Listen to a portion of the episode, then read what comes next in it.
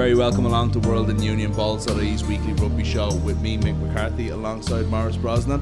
Today, we're um, with a great show today, actually. I'm really looking forward to We're going to speak to Paddy Butler, the former Munster number eight, who's now playing in France in the top 14 with Pau. We remember a few weeks ago we spoke to um, James Coughlan, who's the academy coach there, another former Munster number eight. Uh, it's just that they're attracting them there. In, in, yeah, in, back in, rows, Sean yeah. Douglas there as well. Yeah, exactly. Yeah, yeah. So Power taking them up. So really looking forward to catching up with Paddy. We're going to talk to him a little bit about life in France and the Irish kind of tree that's developing around the top 14 of you know mainly former Munster players really isn't it yeah Duncan Casey's there in Grenoble as well and John Ryan is playing with Biarritz I think as a prop there too so yeah there's uh, there's plenty to bounce there right yeah so we're going to get to that in a few minutes but also um, today we're going to pick well Maurice is going to pick his team that's going to um, hopefully be selected against Scotland against um, Italy this weekend. So we'll see whether he wants to go experimental or whether uh, you know we want to get things back on track in the Six Nations.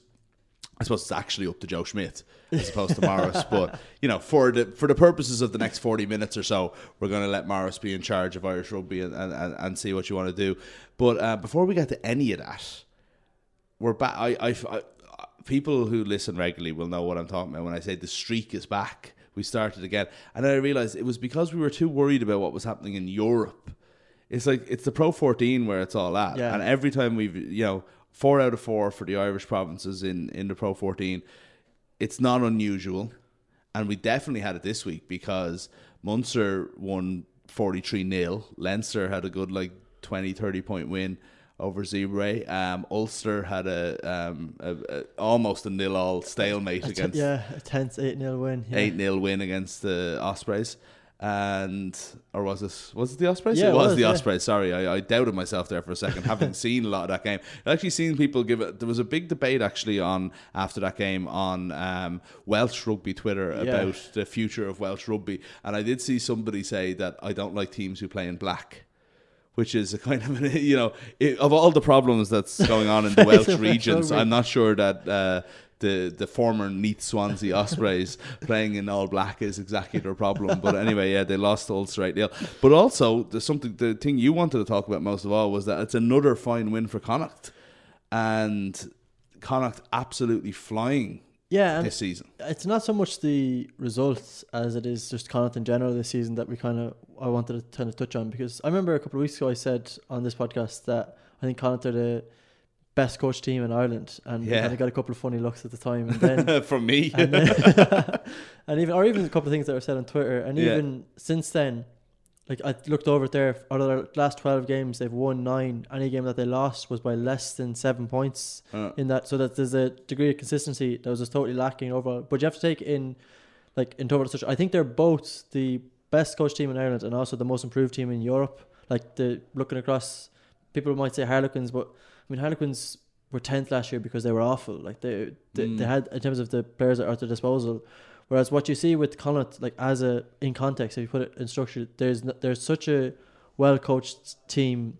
And even the way they like they if you look at that game for example the very first try that they score is like every there's total clarity in what they're supposed to do like every single run that they have. So if you look at that like Tom Farrell's cutting a line there's a winger coming in behind him but the call is very clearly laid out it's the same thing for their scrum I know they conceded three tries but if you actually look at the tries they're it's like a man being beaten on the outside or it's like a grubber kick in behind and a winger just not having that degree of pace to catch up like that's not down to coaching the coaching is you know you maximize the utensils at your at Yeah. your disposal So, so you're saying like that any other team that's improved as much like Quins have you know opened the checkbook and uh, Oh, they well, they've come back up to the mean. You know, Yeah. like Quins, like, like Kyle Sinckler was playing at Quins. Like the Harlequins have got like a phenomenal roster of players that last year went disastrously bad in the end Yeah. getting rid of their. But Connacht are ultimately doing things with the same group of players or a similar group of players than they were, but they're just playing at far above the level that they were yeah, last like, season. I mean, I think like the last the biggest problem last season was their lack of consistency. I mean, they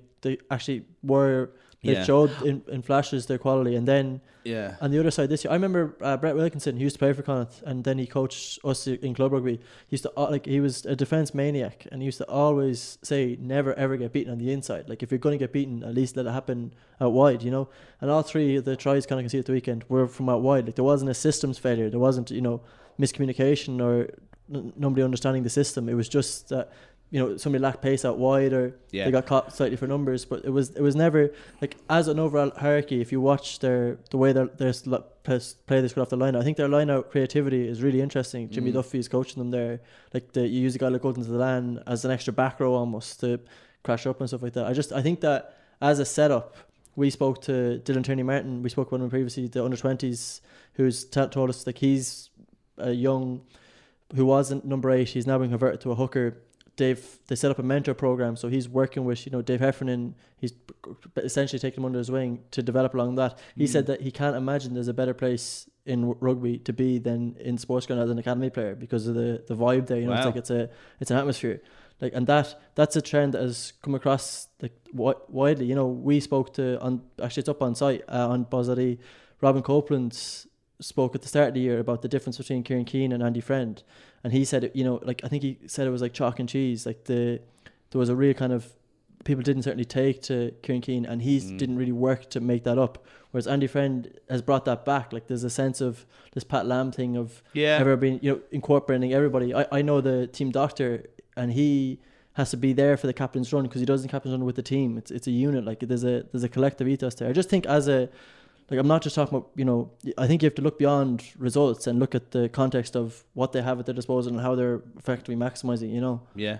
I, that's an interesting thing about Pat Lam. I remember talking, like, doing a thing with Gavin Duffy years ago. I think it might have been Pat Lam's second season, and he was talking about how they'd all been given a rugby ball that they had to mind like a child. Yeah. Um, and you know, and you know, I know that's silly and it's a it's a gimmick in itself, but Duffy and all of the players, by all accounts, had bought completely into this because they just believed in what he was doing, and that obviously led to what would happen a year later when they would go on and, and, and win the league remarkably for like a team like Connacht, you know, and it just does seem like that this is a group of players, and obviously it changes over time, and it's not all the same players. That is. Um, that is set up basically to have a kind of a charismatic, involved coach and for them then, and that's just not what happened last year. And it kind of it does slightly go against your point though about like separating them from say some like Harlequins or whoever Yeah. report last year because Connacht. For all their lack of resources and everything else, massively underperformed last year Oh, I given yeah. the talent that they have at their disposal, you know, so they have come back to the mean in a way as well, but are now kind of possibly kicking on to sort Beyond of it, start yeah. outperforming it in the way they did in 2016 again. Yeah, like, I agree. And I mean, just to circle back to that point quickly about the balls, like that stuff sounds gimmicky, like Pat Lam giving them a rugby ball to carry. Yeah. I don't. I didn't mean to be disparaging about No, it either. yeah, I just but I mean, it's not the be all I and think end all. like there's like the, one of the trends we spoke to Ian Costello last week. You referenced a Steve Kerr's po- uh, interview on Mastery podcast, and on that podcast, Steve Kerr talked about the idea. One of the most important things to him when he came to the Warriors in basketball was that they celebrate every single member of the organization's birthday. So if you're the secretary or if you're the Steve Kerr, Steph Curry, there's a big party for you. And the reason that because everybody was as important. It was about an ethos within. It was just it was extended beyond that. Like I think the best coaches aren't just concerned with the, the you know on field the rugby thing. They're concerned with the whole Yeah. environment. They're concerned with everything. I think that's what like a lot of Pat Lam was built on. You know, like shaking hands with everybody that when you, met them in the morning, that kind of stuff. Like it Yeah. sounds. Like it's, it sounds kind of trivial, but I think it's it's part of something much bigger. Like it's the idea of trying to create kind of an environment that uh, is clearly kind of fostering in in Connacht. Yeah, definitely. Actually, Morris mentioned the Ian Costello um, interview there. If um, you ever want to go back, there's a good archive of World in Union, all available in our uh, podcast feed. If you search for Balls.ie on iTunes or wherever it is that you get your podcasts, we're all there. But that Ian Costello one in particular was a little bonus show that we had for you last week. It wasn't videoed, it was an extra show. Uh, he's the assistant coach at Wasps, and it really was, I have to say, just mo- one of the most enjoyable interviews we've done. Um, I really, really loved it. I've listened back to it.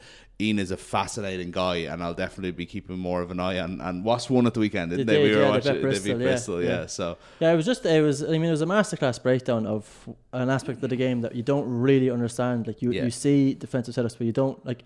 Nobody breaks down to you how obsessive they are in training. The, the idea that you're thinking about it asleep when you're doing conditioning work, you're talking about line speed within that. And Ian kind of like pull back the curtain there and kind of showed us that. So yeah, it was it was brilliant as well. We're checking out. yeah, definitely look back on that if you can. Just before we back move on to Paddy, uh, how good do you think Connacht can be, or like how, like what's Connacht's ceiling at the moment? Like they're they're hopefully for them, for their point of view. We won't bring Ulster into this or anything at the moment or whoever, but they they the hope for Champions Cup qualification.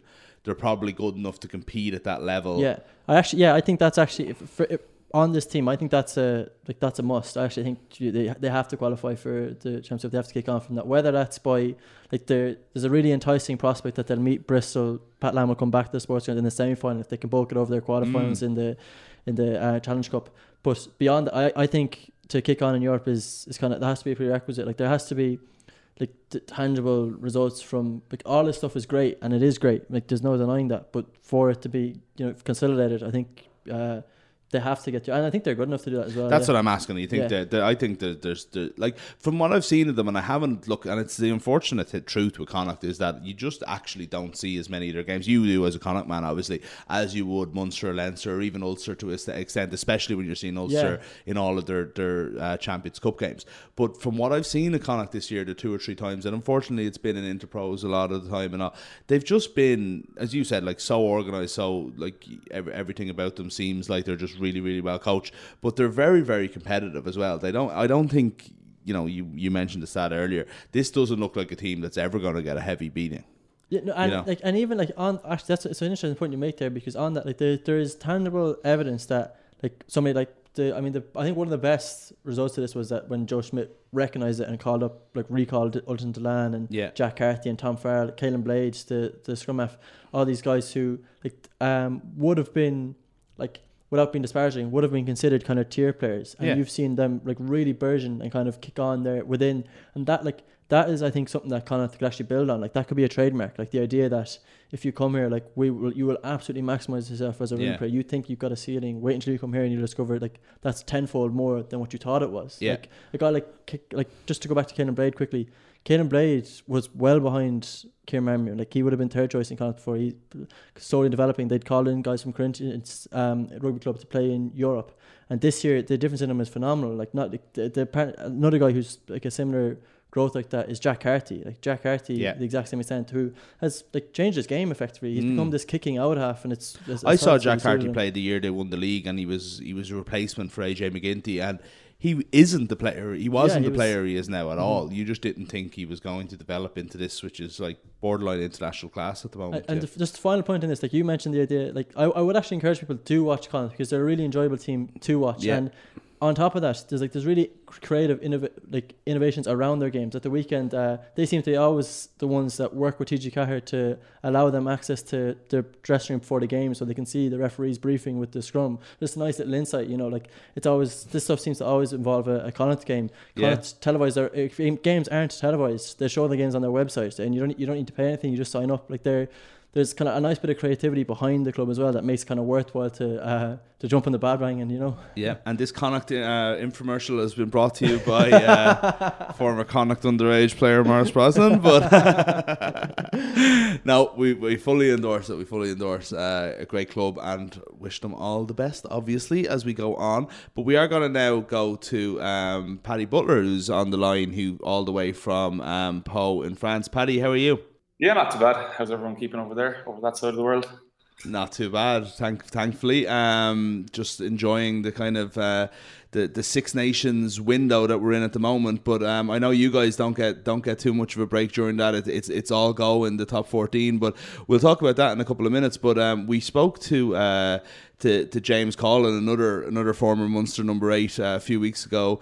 Um, mm. Just another one of the the kind of the Munster kind of posse that's gathering uh, over there in Pau. Um, it, it's just like a, a kind of a, a, little kind of um, part of home over in uh, in France. Yeah, definitely. There's um, we've got a huge contingent, to be fair, of uh, Munster fellas over here with um, Dave Foley, myself, Sean Dougall, Chuckin obviously was over, and then there's um, Elliot Corcoran and Paddy Sullivan were the are the two um, video analysis, and Paddy's just uh, gone in to be um, train, uh, being a coach in the academy with with James. Um, so we've got a big old connection with uh, Munster over here this side. That's great stuff. Did you, did you guys kind of um, like were you in touch with any of the lads before you went over? Was there kind of a little bit of sort of recruiting of old friends and like you know this is a good place, this is a good club. That you know, uh, obviously you get some advice before you before you move over. Yeah, well, when I came over, obviously I was in touch with Simon and I was in touch with James because he'd done a year here in the Pro D2. Um, Yeah. First of all, and obviously they got promoted, and then um, yeah, from what I was getting back from, obviously that's from them was that it was real positive, and it was a club that was pretty ambitious, and um, and that's that's the way it's been. And then obviously Dave came over um, last year. Last year was his first season, and and he. Um, I think he was just looking for something new and a different experience. And he was on the phone and um, just asking what it was like. And I just kind of just gave him a brief description, and he seemed to love the move ever since. So yeah, it's been pretty good.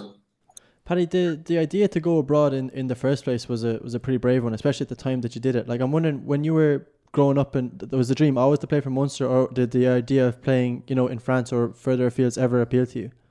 Um, the dream is obviously always to play with Munster, but I, I, I just got a bit frustrated at my time, so I was looking for just kind of something new, just to get my get my teeth into, and um, obviously the opportunity was was was an easy one with having a connection with Simon Mannix and, and James Coughlan already here in a to build a base, and that I wasn't going someplace that was completely strange either. That I, I did know some familiar faces in in a different club.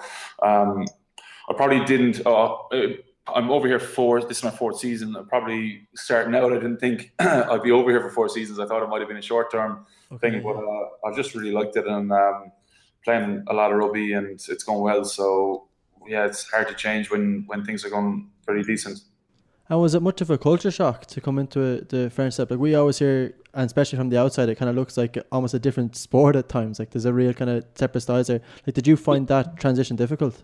Um, not not too difficult to be fair. Um, obviously you've got a great base when you're coming from Munster. You, you've like the, the work you over you do over there is huge with mm-hmm. skill coaches, with just with everything as, as an organization. It's brilliant. Um, but the one difference over, over here is a lot more physical. To be fair, um, teams are a lot heavier. You've got a lot of heavier fellas. They've got bigger squads, um, and they play a different kind of brand of, of rugby. It's kind of more maybe bash bash and then give it to the backs who are pretty agile to be fair. You've, you got some bash as well but it's pretty agile and it's pretty fast out the, out the backs. Um, but yeah the big difference is just the physicality in, in the collisions and and that. The pro 12 um, as a league is probably a faster league but over here it's a lot more physical I'm kind of curious about the the move. Like the, it's almost like the life of a professional rugby player these days. You know, is that that it might bring you kind of further afield. You made a decision to go four years ago.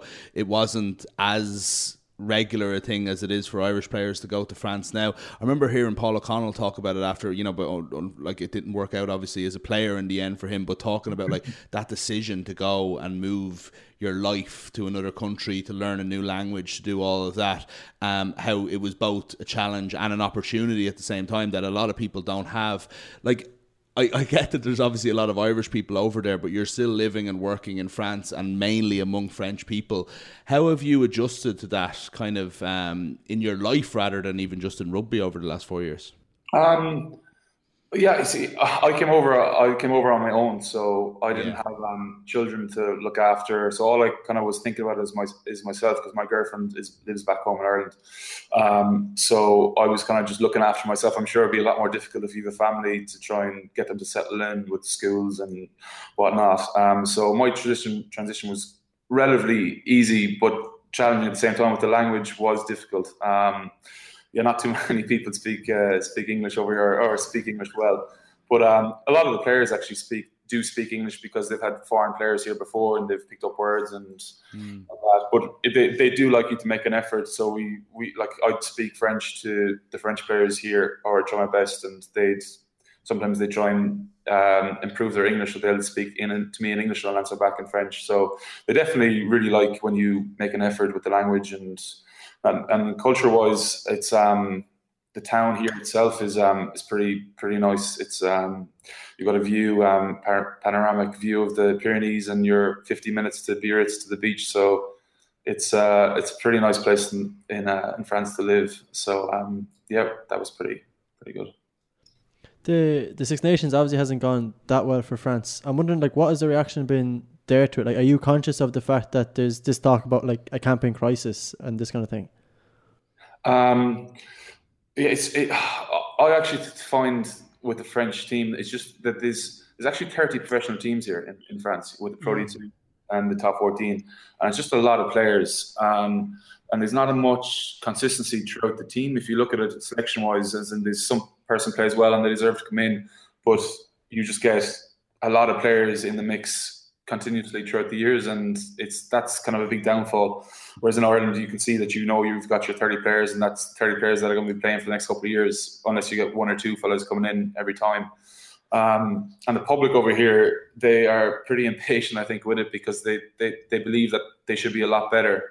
Um, obviously, with with the big championship at the top 14 and with so many good players, quality players, that they should be better. Like it's what are they? Are they ranked 10th in the world now or something like that? Uh, something like which is crazy for France. France should always be in the top in the top four. So uh, they've started bringing in new rules with the JIFF, um, so that trying to get foreigners kind of out of or less foreigners in in the teams. But I don't really think that's the issue. I, am not too sure, really, to be honest. Um, yeah, maybe it might come down to coaching as well as the. I think the coaching um, maybe system is a bit better in England, Ireland, and New Zealand, and that kind of side, where it's a lot more detail to the game that they probably don't have over here. That's an interesting point to make there because that's I think uh, something that we hear a lot, like looking in from the outside about maybe the application and training. I heard that Donnacha Ryan referenced the even strength and conditioning standards that he was used to when coming to France. Like, have you found certain standards lesser in terms of your training approach, or even just in general? Um, oh, we're, it, yeah, we're kind of lucky in, in the club here because we've got a lot of um, most of our coaches are actually foreign. Um, so yeah. we, we we brought like we kind of had the same structure or do have the same structure that I, I, was used to back in Munster. We kind of that's the template that that is over here. So I think I'm from I can only talk from my experience and my experience that is pretty it is very professional and it's your training and your you've got all your reviews and like so we we are kind of on the same level as what what I'm used to. But um I've heard in other cases in different clubs it's not the case. So I can only talk in my uh, experience, but my experience has been that it is like it is very professional over here at the moment in Pau. But then again, who, who knows in the other ones? Yeah, I'm interested on like obviously your perspective is from the club game, but like a lot of the time from the outside looking in, there's a kind of a whether it's the the JIFF and the foreign players or mm. whether it's just an overemphasis on the club game in general and the money that's in that that's affecting the the international team it, it was interesting to me when we were chatting a little bit earlier. You're saying that you guys have a game this weekend when obviously France are playing Scotland in the Six Nations, you know, whereas like obviously even as the Pro 14 rumbles on, as the Premiership rumbles on, I'd like the, the games aren't happening at the same, you know, on the same weekend as, as the international weekends. Like, is is there is there almost not enough um, reverence given to the to the, to the national team? Do you think? Um, I'm not. Oh, I'm not too sure. I, I, just think the problem over here is there's so many. As in, like we've got so the top 14, so you've got 26 games in the domestic league, and then you've got your European games as well. Yeah, so it's a lot of rugby to try and get through. Mean, it's relatively short season, so I think they're just trying to make make do with the best time they can to fit everything in. Otherwise, it just carries on too late. And like I think the final this year could be mid mid June, and players are like the French players are looking to get ready for World Cups and stuff. It's yeah quite a difficult season. Um, but yeah, there's like uh, I think like all the, it is from what I talk when I'm talking to the French lads, it is their huge ambition is to play with France. Obviously, all of them want to really play with France, but it's just the top 14 is massive as well. At the same time, it's huge, as in like it's it's what they want to win as well. So on a more general note, then, Paddy, um, we've had Max McFarland and Shane O'Leary both on this show, who are both Irish rugby players who developed in Ireland. Uh, in Ma- Shane's case, he was also developed through Munster and ended up moving abroad. And I think that the rate that academies are now churning out players, that's going to become a more viable option. Like from your own experience, which seems to have been very positive, do you think it's a good option for young developing Irish players that to look further afield? Yeah, well, well from my experience, I can only talk from my experience. It's been mm-hmm. it's been like it's been good. I've played a lot of rugby. I came over here to play as much rugby as I, I can, and I think I've 85 games or something with with Pau in the last three and a bit seasons. Mm. So um, it's I've had a, I've had a good experience. I've other cases they mightn't mightn't be as good, but um, I, th- I do think it's if you're not playing rugby and like for you to improve, being realistic being realistic about it in a young age is you need to play rugby. You need to do the skill work and learn new skills, but you need to play to practice that really in, in match intensity. So it, it is a good option for players that aren't breaking into to teams and and kind of maybe st- their progression is a big stagnant. And the AIL, um, I think, is improving as well. At the same time, I think there's more emphasis on the AIL, which is which is good because a couple of years ago there wasn't too much emphasis on the AIL. Um, and I think that's really good for players as well. That it's a more competitive league and and the quality is probably a bit higher. Um, but at the same time, you can you can come over here. Maybe he's a young player. I think Shane um, Steve McMahon is, is an example. He um, he's playing with Carcassonne in the Pro D2, and he was in the Munster Academy. Didn't get a, a, development contract or a professional contract, and he's starting week in week out with a, with a Pro D2 team over here. So that's a pretty good standard, and he's still relatively young, you know. So he could have probably be playing with AIL back home, and but yet he's came over here and took the opportunity to play um, Pro D2. So you know, it is a good option, I think. Yeah. Um, just on something you were saying there a few minutes ago about the about the top fourteen, and just kind of on a more positive note, as, as opposed to sort of like ripping French rugby, which we're certainly not. You know, you you guys are in you know an, a, an interesting situation at the league at the moment where it looks like uh, you know Perpignan are, are, are, in a lot of trouble. Obviously, you beat them a couple of a couple of weeks ago, and then there's a kind of a massive gap or a massive cl- uh, cluster of teams um, in which yourselves are one of them around there, and it's just like having come yourself from the Pro 12 as it was then. Um, which is kind of like obviously no relegation and sort of week on week off in intensity a little bit sometimes you know or different levels of teams to a, a, a, league where every game matters. And as you said you want to play rugby and all you know and it's like every game is be all end all. That must be like we're talking about culture changes earlier. That must be a great one for you as a rugby player to kind of oh, yeah yeah it's brilliant. Like I, I still it's like it's it's great. Every game in the top 14 is a massive game. Like most stadiums are sold out. Um, the fans are like crazy around this, especially on the south of France. Um, and it's every game is a big game. It's brilliant because like it just gives you a buzz when when you've got a, a stadium full of supporters and they're so passionate.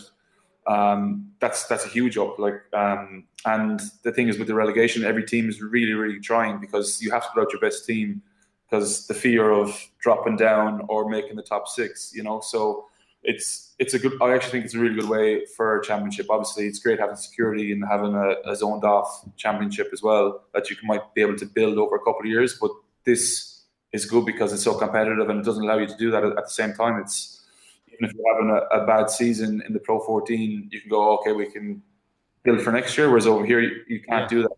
You know, so it's it creates the comp- competitiveness and competition that you need do you ever get to have a, a pint or uh, anything with any of the other Irish players when you come up against them across the league? Oh yeah, yeah, yeah, sure. Whenever you come up against against them, it's great. You have a chat, you have a you have a beer, and you chew the fat and see how they're getting on, what's their experience like um, over here. So everyone's different. People have different stories, but everyone is, is over here for a reason, and everyone seems to be enjoying it. Um, yeah, it's it's it's it's nice. This is they, they, my first year. There wasn't too many, to be fair. Yeah. We gonna it was just kind of the Irish lads in this team kind of sitting on our own sometimes. but, but um, no, it's good now. There's a, there's a lot there's a lot of lads around the around the um, country playing, so it's brilliant going up to Paris, catching up with obviously Dunners and Zeebs or Paddy Jackson and Perpignan or Duncan Casey and Grenoble. I'm probably missing a few more, but you know it's it's it's brilliant having that connection with lads that you know from back home. So it's um, yeah, it's great.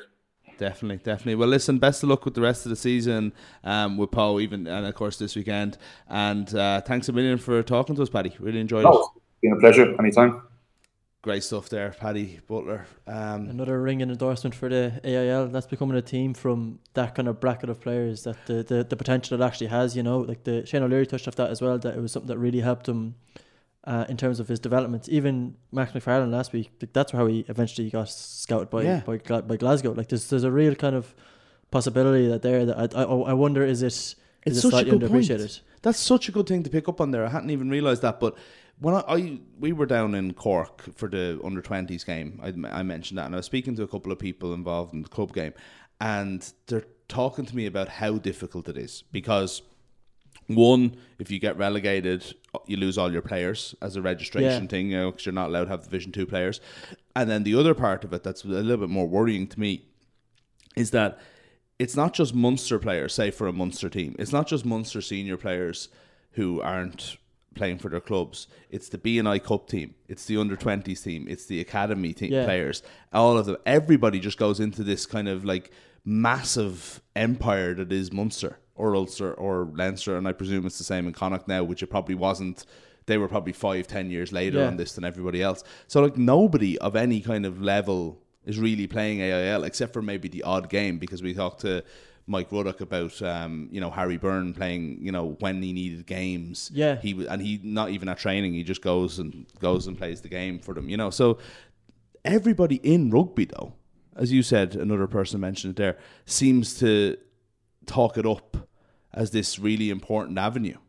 Yeah. Why is why are those two things not linked? Why are the yes, like authorities th- not doing there's, it? There's a lot of like talk about how they want the restructure and limitations they want to place in it, and I don't. I, I think from the AIL's perspective, they don't feel like they're being engaged with enough throughout that process that they might be separate. But aside from that, like I think the like club rugby as as it exists, like in fundamentally, uh, the importance of it is reinforced by the idea that people like play like it, the people that it's supposed to benefit. You know what I mean? Like we all talk about merch stuff. The people who it's supposed to benefit, like players like Max or like Shane, they hint at the fact that it was without it they wouldn't have become professional rugby players. Like Mm. it, and that's just point blank. Like these are guys who, in terms of Max McFarland, didn't get an academy contract, but he did get to play with Clontarf. Yeah, And because of that, he gets to play with Glasgow Warriors. Shane O'Leary, the same, was like down with Buckies, like uh, with down with Cookie, sorry.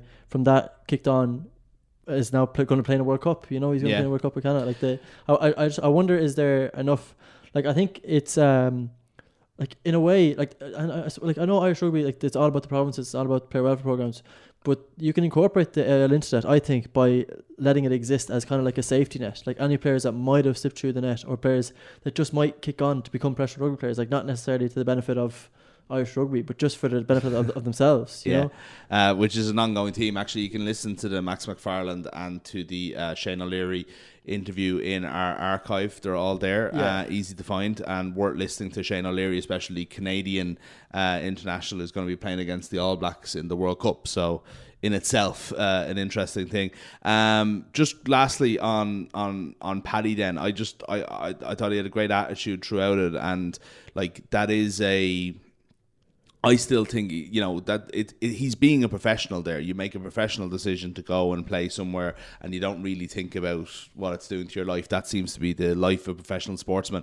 But you also do need to embrace it, and you don't do like Yeah. Gareth Bale sitting in his room playing computer games and doesn't speak Spanish after four years. Is that even if you're brutal at languages or whatever, you go and you try and do it, and Buy you in, try yeah. and be part of that culture. And we know that from here. We know that from who are the best foreign players who come to Ireland and adapt are the ones who go head first into the whole thing and become part of the community. You know, up, like yeah, staying in the case of like someone like Dougie Howlett, you know, Yeah, like people exactly, just yeah. embed themselves, and that that kind of allows them to kick on. Yeah, absolutely.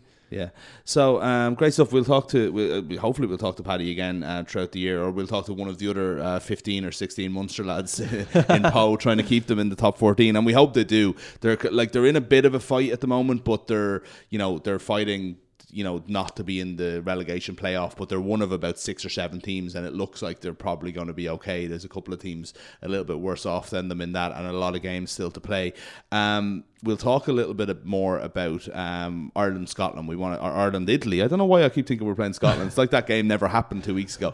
We're gonna get your um, team for the game, but before we do, just as we were talking about. Um, uh, New Zealand briefly and who they'll be they'll be playing Canada in the World Cup. Uh, Super Rugby returned this weekend. A lot of people very excited. A lot of people on my Twitter timeline up very kind of early, Early in the Saturday, morning on. Saturday morning. It was like Christmas morning. It was. uh, they won't be doing it in three or four weeks, but you know I do. I like the enthusiasm for now. But uh, the return of one player caught my attention. Uh, back at the Auckland Blues for the third time in his career, thirty six year old Ma'a Nonu. Unfortunately, they lost by two points to um, at Eden Park to Ron O'Gara's Crusaders, but uh, a very good performance from from Nonu. And his aim, he states, is to get back in the New Zealand team after his European sojourn and uh, back in for the World Cup. It makes at 36 years old, yeah, it nearly 37 by the time the World Cup comes around. that uh that Blues partnership will be certainly interesting now. Like see Ma'a Nonu and Sonny Bill Williams Yeah. together, like one player who's brilliant at his offloads and one player who's great at taking that break. Like they seem custom made for each other. Yeah, if only Uh, Nonu was five years younger. Yeah, exa- Yeah. yeah. exactly. Yeah, especially with the, the vision that he that he used to have. We don't know does he still Yeah. have it. Like the last two times he's at the Blues, it kind of didn't work out. No, it but was it's disastrous. yeah. Yeah, yeah. but it seems to first time it seems to be slightly betting in a bit better. It's an interesting one to watch. Like it's a nice idea to see like the the comeback kid. And yeah. You love players like that though, and I think that's one of the things that is lost in the kind of New Zealand guys going off. We see Dan Carter signed for Racing again Yeah. for another year, and Julian Savea. Like, we could talk about New Zealand players all for the entire show. Julian Savea basically being sacked by Toulon. Uh, you know, for apparently not trying, but he's going to turn up anyway. It's a whole thing. Um, so there's a lot going on there. But but what they lose is they go, they take the money, end of their career. You can't blame them. No, Uh, it's like yeah. you know, not too unlike what Sean O'Brien's going to do after the World Cup or whatever. Like they do that in New Zealand, but you do lose this kind of like autumn of the career. Like, my God, is Ma'a Nonu at thirty six still good enough for the All Blacks? Like he might be. Yeah. But we'll find. But at least then he's playing down there now, and we'll know over the course of the next few months. Like, No, yeah, and it's a nice kind of like in a competition, kind of as one sided as Super Rugby can often be. It's a nice kind of sub narrative thing to keep you like trickling along. Like you do tune in just to see how Ma'a Nonu was doing with the Blues, which Yeah. is not necessarily something you would have watched previously. Definitely, and we'll watch as much uh, Super Rugby as possible, so you don't have to, as the old line goes. But because we do actually like the entire point of this show is to get us ready for the World Cup, and we want to know how Australia, South Africa, uh, New Zealand, and even Argentina, of course, are getting on sort of as we head towards. Um, towards the rugby championship and then obviously into the World Cup uh, and we'll see who the players are to watch and different things like that. And it look to be honest you could do worse things with your Saturday morning because some of those games are just incredible. Yeah. like they're just a lot of fun and it's brilliant that it's back again. It means there's a lot more live rugby on TV right Six Nations we've barely mentioned it for the whole show which has kind of been a bit of a relief but we are playing Italy and Rome this week where we, we need a bonus point win rather definitely. However, it is also the one game in the middle of the championship where we have a chance to maybe look at a couple of players and a couple of combinations. You're Joe Schmidt for the next five minutes. Yeah. Who are we going with is the match 23? You see, that's yeah. Like there's there's a difference between what we always say this. I know, but what Joe Schmidt will do, or what I think he will do, and what I would like him to do. And I, like he obviously knows best. But in saying that, like there was suggestions yesterday that Murray and Sexton are both going to start. I think that would be ridiculous. But Okay. in saying that, uh, This is uh, what we would like, though. team. yeah, Okay, exactly. yeah, this is what it's like. So I start with the front row. Um, Dave Kilcoyne, I think, has been the info. I, I like. I know it seems harsh on Jack McGrath, who was a line, but he seems that there's been a dip since then. I think, especially with injuries and things like that. Whereas Dave Kilcoyne just there's been a resurgence there. Um, Yeah. So I think Sean Cronin, we need a second choice hooker. Uh, Are you making think- 15 changes here? I'm, I think we should go down the Welsh mode of maybe like nine to ten. So there's Okay. so I'll actually run through the team and we can talk. yeah, about a couple okay, of teams. fine. Sorry. So uh, Sean Cronin, Andrew Porter, uh, your second row Tadhg Beirne and James Ryan, a back row of Peter O'Mahony, Jack Conan at eight, and Sean O'Brien at seven. Your halfback partnership of Kieran Marmion and Joey Carbery, a centre partnership of Robbie Henshaw and Garry Ringrose. So th- th- not much change there. And then a back three of Conway, Will Addison, and Andrew Conway, Will Addison, and Jordan Larmour.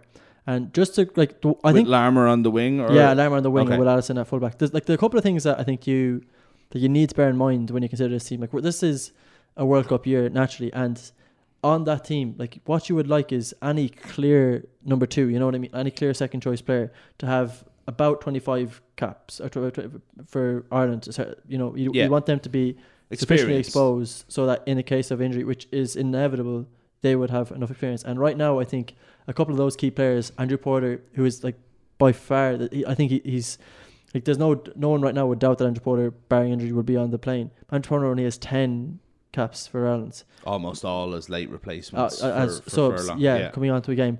Jack Conan, who I then again I think is the clear second choice number eight, only has ten appearances. Will Addison, who we still don't know who our second choice fullback is, and we de- desperately need one. If it is Will Addison, there seems to be a theme across. A lot of people seem to have suggested that he will be the, the last man on the plane, you know, because of his versatility. That this is something that will carry him there, and he can fit in like a Jordan Larmour as the number twenty three in, in a team. He's two appearances for Allen's. Like the, so, if if that's true, those are the kind of players that you need to like really benefit. Like they're they're the guys that need will most benefit Yeah. from this game. On top of that, then you've got someone like Tadhg Beirne who, like I think, is the closest contender to push maybe Ian Henderson or Devin Toner. And if that is the case, by playing him with James Ryan, you see how that partnership might manifest itself. Yeah. You know, that's the same. That's why I think also Henshaw and Ringrose should start because that's a partnership that like it's it's it's crazy for the, we kind of in all our heads. I think we seem to kind of recognize that maybe Henshaw and Ringrose is the best sentence partnership, but the amount of game time that they get together, even for, at Leinster, is really minimal because of one of them is injured, and another one's coming back from form, and then when Henshaw does start, he comes in at fullback against England, and we know how that went. So the I think this is a good time to try and consolidate certain partnerships while also you know ticking up the clock for players that desperately need it. Okay, I have a few questions. Okay, yeah. Are all of is Marmion, Henshaw, Ringrose?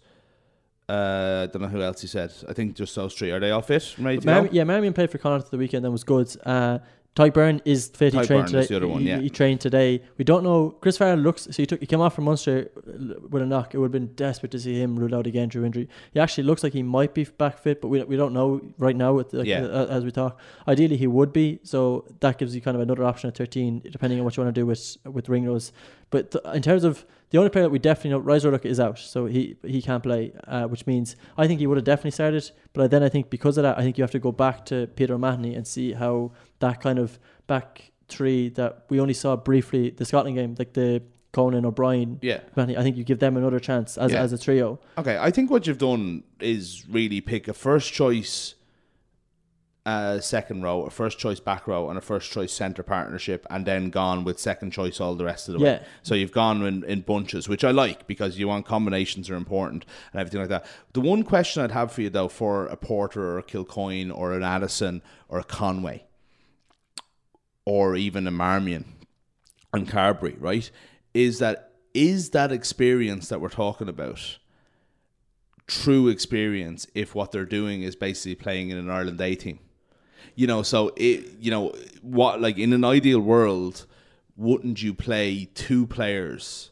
Wouldn't you rest two players a game for the whole Six Nations and ultimately always have your full team? Yeah, you know, it's- and yeah, it's a good. It's a. I mean, it's a good point. But I think like the like just to go back to like one thing that seemed to really strike uh, Ian Madigan when we went back to the 2015 World Cup was the line speed of players bursting off the back there, and that was something that he seemed to be quite kind of overawed by, and he was dropping further deeper into the pocket in 2015.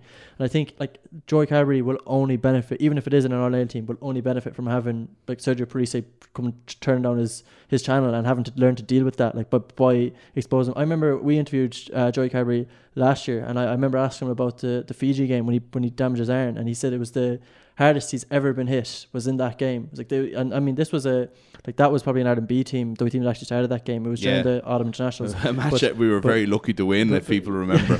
But he very uh, lucky. he um he had never been exposed to that before. Yeah. Like he had never been exposed to that before. and he like he'd been playing like this was obviously pre controversial move to Munster, but he'd been playing pretty consi- like irregularly with Leinster. He'd been getting game time, Yeah. but it was still a level of. So I think in terms of what you're exposing players to, that's what it comes down to. Like Italy, we've spoken on this podcast about how accurate their lineout is, like 100%. I think they've got the best lineout record in Six Nations right now. That's like that's a challenge for somebody like Sean Cronin. All of a sudden, he's learned to deal with against these like phenomenal jumpers and very good readers, or even you know depending on if Tadhg Beirne comes in. If Tadhg Beirne comes in, he calls the lineouts, and so therefore he's learning to deal with it. It's all it's exposure to elements that they wouldn't necessarily have been to exposed to before. Yeah. Not not that uh, not that it's a standard that they haven't been exposed to before, but just in terms of in the in an Ireland jersey in that kind of setup, I think it it, it, it, it stands to them. I'll tell you where I disagree, and I, I, I take your points completely on most of the guys. I definitely I wouldn't play Keith Earls. I don't think I'd play Stockdale. I don't think I'd play Sexton. Although I'm not as sure about that for reasons that I'll get to in a second with somebody else.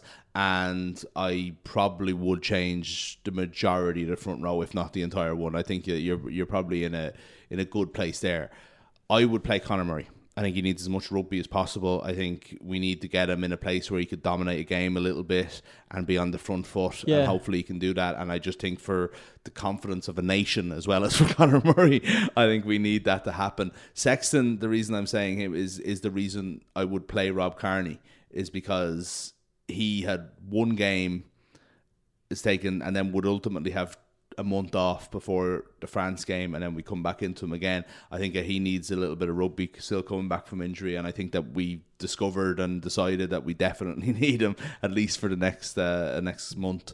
um, if we're going to take the Six Nations in any way seriously. So I don't think you can afford to not play him when there's such a, a gap. Again, there is another if people don't remember, there is another gap week after this match. Yeah. So like before we have Uh, the yeah, France game. I just, I, I just, I hope, like, I, I, I would be loath to delve into the kind of short termism about the what, like, what does this mean in the context of the of the Six Nations? Like, ultimately, like the the idea of not kind of developing depth. Like we, but you have to though because you have to still take the Six Nations for what it is. If we go and lose every game because we're experimenting for a World Cup, then we're in no position. We're in no proper situation going into a Yeah. World Cup. We're a decimated team that doesn't know who's first 15 is or we don't have any backup or you know there's an awful lot of different things that will go into us losing the Six Nations not to mention we don't want to throw Six Nations away But I mean, I guess in the context, like if you look at what Wales did, for example, like the the only way that Warren Gatland discovered that he and they had a same similar reliance on Lee Halfpenny, and we they thought there was nobody close to Lee Halfpenny, and then Lee Halfpenny, who, as it turned out, became injured, but then Lee Halfpenny was dropped in the autumn internationals, and people were like, why did they do that? And Liam Williams emerged as this phenomenal player, and he developed like a really screwed one-two. It's still uh, Lee Halfpenny is still probably first choice, but he developed depth within that team by by by, by having the bravery to do that. yeah I think that there are elements that Ireland don't know anymore, and the, the ultimately the idea is that like uh, injuries are inevitable, but you can plan to develop depth. Like that can be something when you when- if you take your training shrewdly. So I I I I, would, I think I would go back to the like Rob Kearney came back in off relative little game time and played really well Yeah, last week, yeah, and so yeah, I wonder is the and also like on the idea but Sexton didn't play much rugby at all and then had a really poor game against England you know Yeah, um, and which is fair enough. I, I- to be honest, like if Sexton was fully fit, I would play him. I just like the idea that he failed the HIA and then it's coming back off that. Yeah. I just I would be like, uh, if there is a possibility that you could rest him up slightly more, I would uh, I'd be in favor of that. But as I said, like I. There were suggestions in a couple of Sunday papers yesterday that that's not what's going to happen and that Murray and Sexton are both going to start. And I mean, I can understand the reasons for that. I wouldn't necessarily agree with them, but Yeah. No, fair enough. I think that I think that you have a fair point there. Is that you've you've outlined your reasons well as to why we should change, but there is that seeking suspicion suspicion that Joe Schmidt is not Warren Gatland. And I can't see him making wholesale changes. Uh, yeah. I think the majority of players who played, I think there will be some. I think that one or two players will surprise us and kind of come out of nowhere seemingly, and that could be Will Addison. I don't know, but I don't think it'll be. I don't think he'll change the entire front row, for example.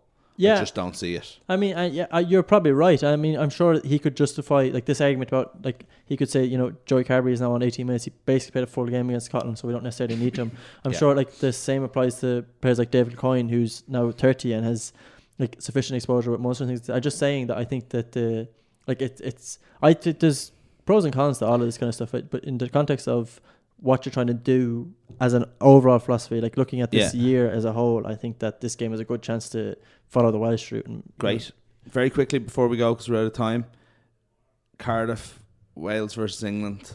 I can't wait for this game. Who's going to win? It's going to be a cracker. Yeah, I think England will win, but I think the if you like if you ever want to see what the predominant currency and how rugby is gone, I think this is the game to watch because that will just be brutal. Like this Yeah. will be huge ball carriers. I'm I would fully expect Warren Gatland to stack his team. I wouldn't be one bit surprised if he drops somebody like Navidi, who's in our rolling team. The Aussies has been great two weeks in a row to accommodate these big ball carriers that he's so Yeah. seems so desperate to get into his team. So I think that that game is just going to be brutal. But I can't wait for it. Like if Wales win, it's going to be like like the Australia game in November. It's going to be like nine eight or Yeah, something like yeah. that, isn't it? But yeah, like I can't see them holding out England for the whole game. But I can't wait for it. It's Oh, going to be it's- yeah. fascinating, and I think France are going to beat Scotland as well. I think they're going to Recover, yeah. turn it back on. Yeah, yeah, I do. And I think Ireland will obviously beat Italy. Um, obviously, uh, we'll be counting. Uh, be playing that clip back to me next week, maybe if something bad happens. Um, we'll get the team on um, Friday, I think, because we're playing on Sunday. It's a day later. I'll be on with uh, with Popey um, for the Six Nations takeaway for that, and um, we'll be on Balls.ie all week. You can check out all the best Six Nations stuff there, um, and we'll be back with you next Tuesday for some reaction and for another great interview. So enjoy your week, and we'll talk to you then.